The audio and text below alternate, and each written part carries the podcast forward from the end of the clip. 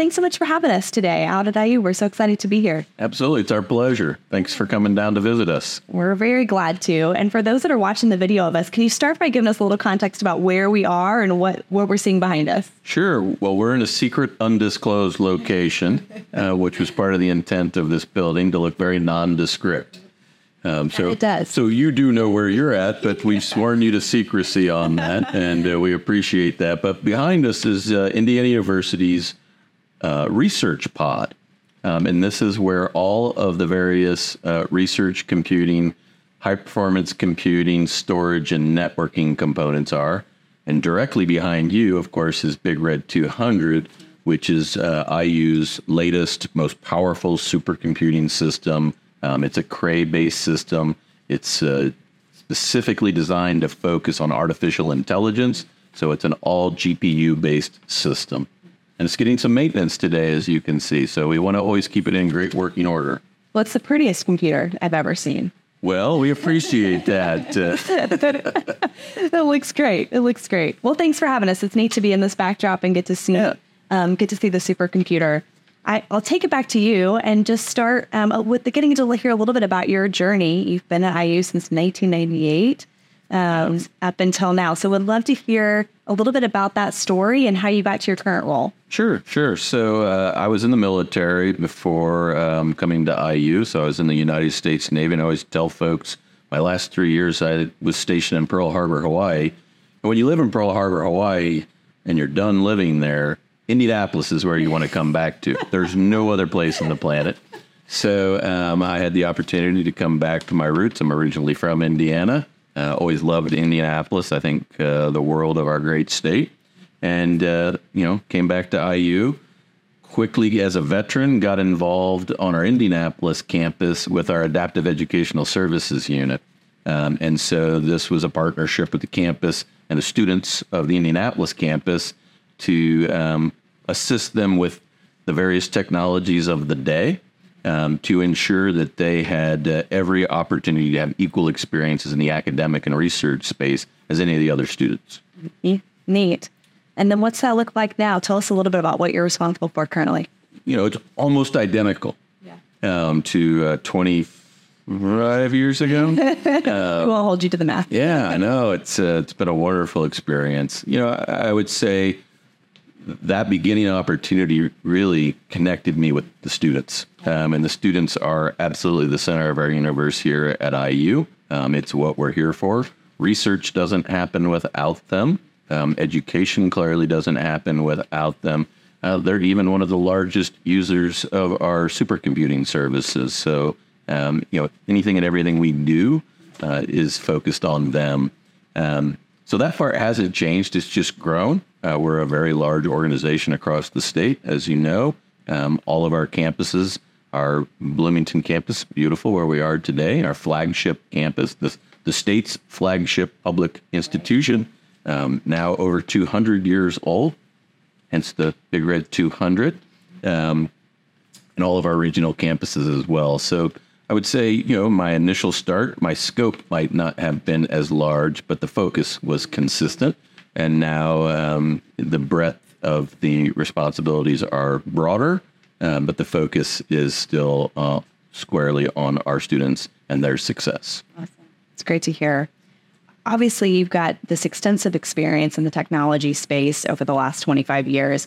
And I'm curious what the significant trends that you've seen in digital adoption have looked like in the last several decades and how you think about those trends informing our future.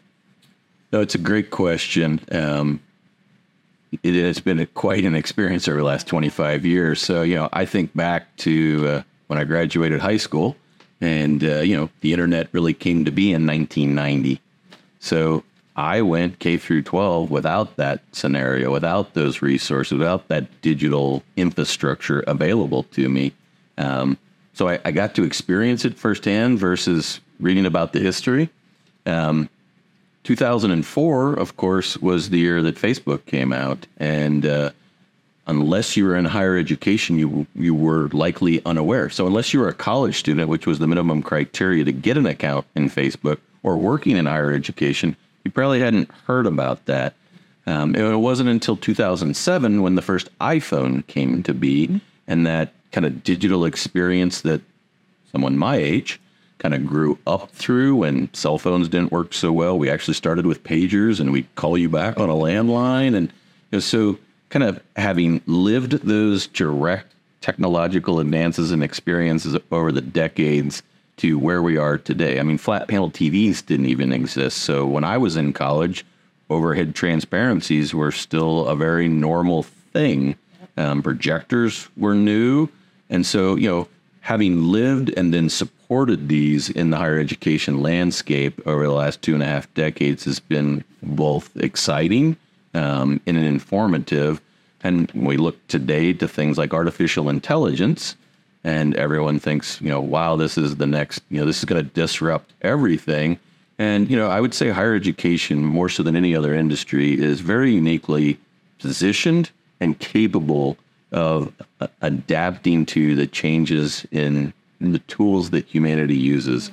Um, you know, I'm sure that our faculty, when slide rulers first came to be, were happy that you know it was that easy to do the calculations, and then calculators hit the scene, and well, we have to completely redevelop the math courses and whatever else it might be. And now with Chat GPT four, um, AI, Open AI, machine learning, we have to rethink you know, is this an obstacle? Is this, you know, enabling things that we don't um, support well? Or how do we take advantage of this in, in ethically appropriate ways to advance education and learning and scholarly research? Um, and so I would say, you know, each one of those phases that either I experienced firsthand or I was a part of implementing at large scale at a big public R1. Um, they've both been exciting and fun uh, and fulfilling from a career perspective. Um, and they've helped build upon each other. That's fantastic to hear. And I think you're making a great point that higher ed has had to reinvent and learn new ways of being throughout that whole time. So they really do have a leg up. Curious if you'd pull out any other things that make higher ed unique when you think about digital adoption. I mean, clearly the pandemic uh, is a period where um, digital ad- adoption um, happened at a pace that yes. none of us were prepared for. I think yeah. we all went home on a Friday thinking know, this is going to be a, a, couple weeks, and we came back uh, quite some time later uh, to a very changed experience. And you know, I would say we did things like online learning. Students had those exposures and experiences, but it, it I would say, catapulted us uh, in a way that typically in technology we don't like to thrust that onto our constituents um, without some preparation, without some training, without some information, awareness, and we simply didn't have that type of lead time. Um, and so, you know, I, I would say it's a great example of we had to adapt. Um, we prefer to have the opportunity to choose to adapt, yeah. but um, I think we're capable uh, uh, of handling both approaches. Yeah, that's great. I'm glad you bring up the pandemic because that certainly disrupted things in in many ways. I'm sure between kind of that era and maybe even before that. Just talk a little bit about the infrastructure and digital resources that IU is committed to in the past few decades and how you've seen that enhance the student experience. I, I would say, you know, IU's preparation without knowing that they were preparing for a global pandemic really returned substantial dividends. Um, so, you know, Indiana University has the notoriety of establishing a learning management system in the late 90s. So, one of my very first jobs when I came here in the late 90s was to work on a learning management system, and there was no commercially available solution. Broadband in the home was just beginning to make its way. So this notion of online learning really was was foreign to a lot of folks, um, and so IU was a pioneer in that space on the research side. They actually commercialized their products um, to uh, great success for the faculty and researchers involved at IU in those efforts. Um, but that laid a foundation for our faculty at IU and in by proxy our students then uh, taking courses from those faculty members to use online learning in late 90s, early 2000. Um, and you know maybe it wasn't the most optimal experience at the time, but it was definitely cutting edge. You know, it was our faculty pushing the envelope of what the technologies were capable of at the time. Um, you know, we were very fortunate. Video conferencing was something. When I was in the military, I remember using video conferencing from Hawaii to Bangor, Maine, and thinking at the time it was magic. I mean, it was just unbelievable in the mid 90s that we were having real time meetings over video. But it was the Department of Defense. Um, and so they had the latest, greatest everything. But then when I came to IU and saw that we were we were exploring it in the non military space and using it successfully, maybe with some hiccups and bumps.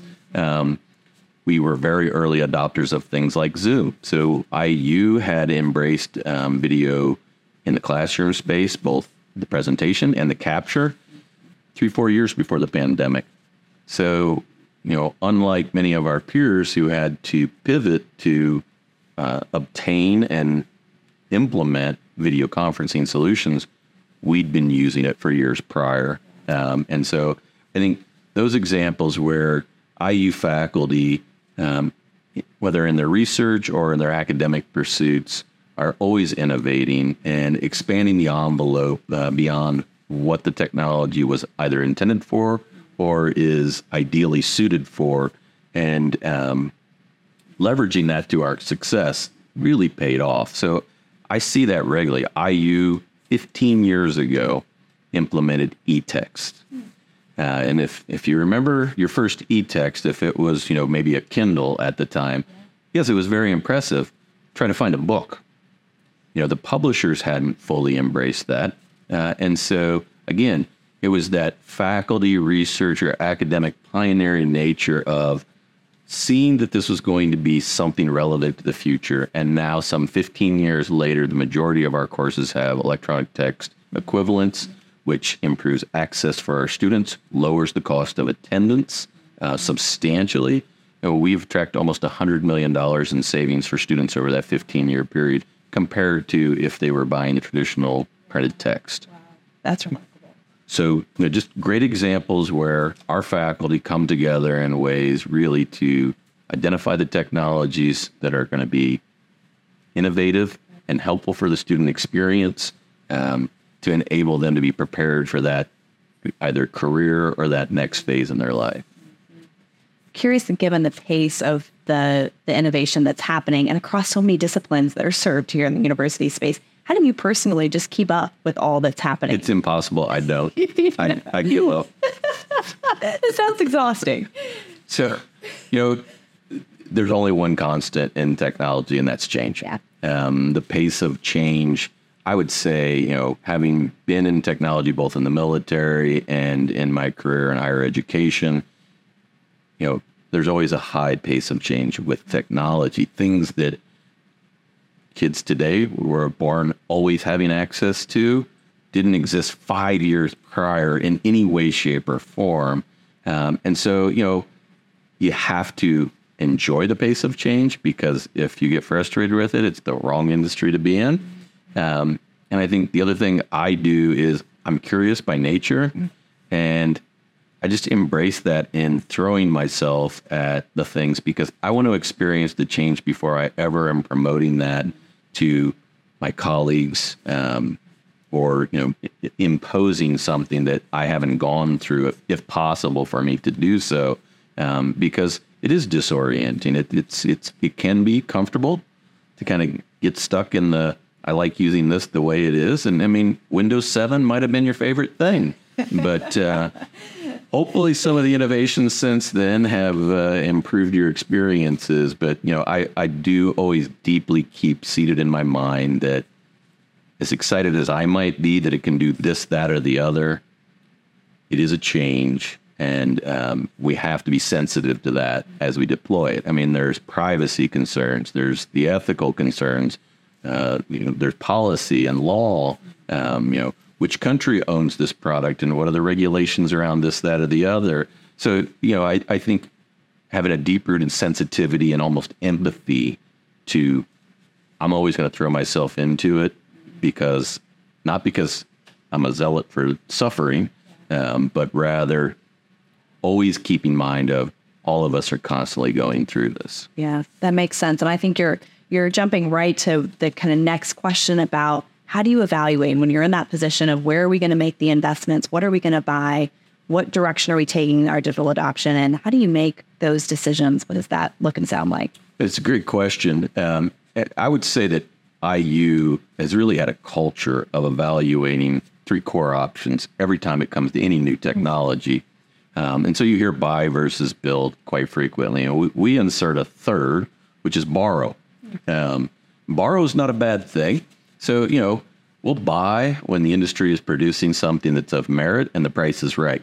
Um, and so, you know, whether that is when it reaches full commodity or let's say somebody has introduced something in the marketplace that's so unique that we could never catch up in the build side. Um, pandemic was a great example of there were many opportunities where IU chose to build because we could do it faster. The market didn't have a you know catalog of products on here's your toolkit for a global pandemic. Um, so we developed a lot of those ourselves in house, and that got us resolution far faster. Um, and in ideal situations, we move those in partnership with the state from innovation to to the market, um, you know, through things like tech transfer. Yep. So the borrow space really is one of the beauties of higher education. As much as we might compete with each other on the sports field, and we all want to win the championship for whatever the event might be, and we want to you know win the most grants and win the most students and have all the successes. Um, it is really a community of collaboration, and so oftentimes because higher ed is not as large a vertical as some other verticals uh, in industry, somebody solved the problem it might be at another a fellow Big Ten school, or maybe IU happened to be the first to solve this. And uh, you know, we can partner, we can collaborate. It's really at the core of the academic mission. Researchers would tell you they've been doing this for decades upon decades. You know, you and I could be in the same research industry, and you've got an epiphany on this aspect of it, and I have one on that. And why wouldn't we collaborate? Together, we can be two, three times as effective as we are independently. Um, and so that borrow space is something that we look at. So I would say in every scenario, we assess what the sourcing options are and which one best fits the needs of the university at the time. It's great to hear. Sounds very in tune to the Hoosier DNA of collaborating with It is. Make that dollar spend like three. Yes, yes. I love that. Um, well, to wrap up, I'm curious three to five years from now, what you see on the horizon. What do you think is going to continue to be disruptive in higher ed? I mean, clearly, there's there's no way to have a conversation today about what the impact of artificial intelligence is, and um, you know whether you're a skeptic or you're you know completely bought in or somewhere in between. I would tell you that it is going to be one of the most dif- disruptive technologies that we've experienced. I would say that it is on parallel to the internet. Um, it is going to be in everything, everywhere and I think the other thing that's going to amaze folks is the pace at which it's already a part of many things that you do, whether you realize it or not. Um, and so I can't I can't see a three to five year horizon without that. And I think when you think about that as one of the core disruptors over the next three to five years, technology has a way of repeating itself in certain aspects. And so um, you know, I just was at a conference with Michael Dell um, from uh, Dell Corporation, and uh, literally the last two weeks. And one of the things that Michael and the industry was was seeing was, uh, you know, this this equipment on site used to be the trend 15 years ago, and then cloud was was at least a great marketing buzz, but everybody moved everything to the cloud and they started divesting themselves of physical assets. AI, more so than not, you're going to see those physical assets become uh, come back to your local area. So you think about in retail, where the data is happening real time, so fast at point of sale, at point of interaction. Um, you see in industry like shipping and manufacturing. I need all the data about everything. In fact, I need to know where all these resources came to make these parts before I assemble them how did they ship? Where did they ship from? Why is this one six seconds behind this one? And you're going to need to calculate and crunch all that as close to the point of the inception of the data.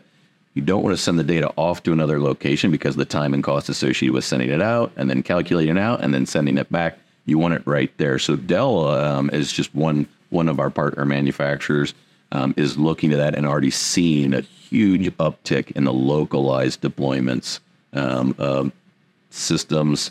Uh, NVIDIA, another, um, where they're seeing more and more of this kind of shift. So it's, you know, what was new 10 years ago has kind of shifted, and now we're seeing a repeat of, of some of those aspects of it. So, you know, AI being at the source of it, at least this go around, who knows in five years what the, what the next thing will be, but I just can't, I can't fathom that, especially over the next three to five years, that that won't be substantial. We'll be using it in research. We'll be using it, you know, I wouldn't be surprised in three years as, as you and I sit here to talk. Mm-hmm. We've got AI behind us listening and giving us suggestions on Rob. That really wasn't the right thing to say. You should have said it this way.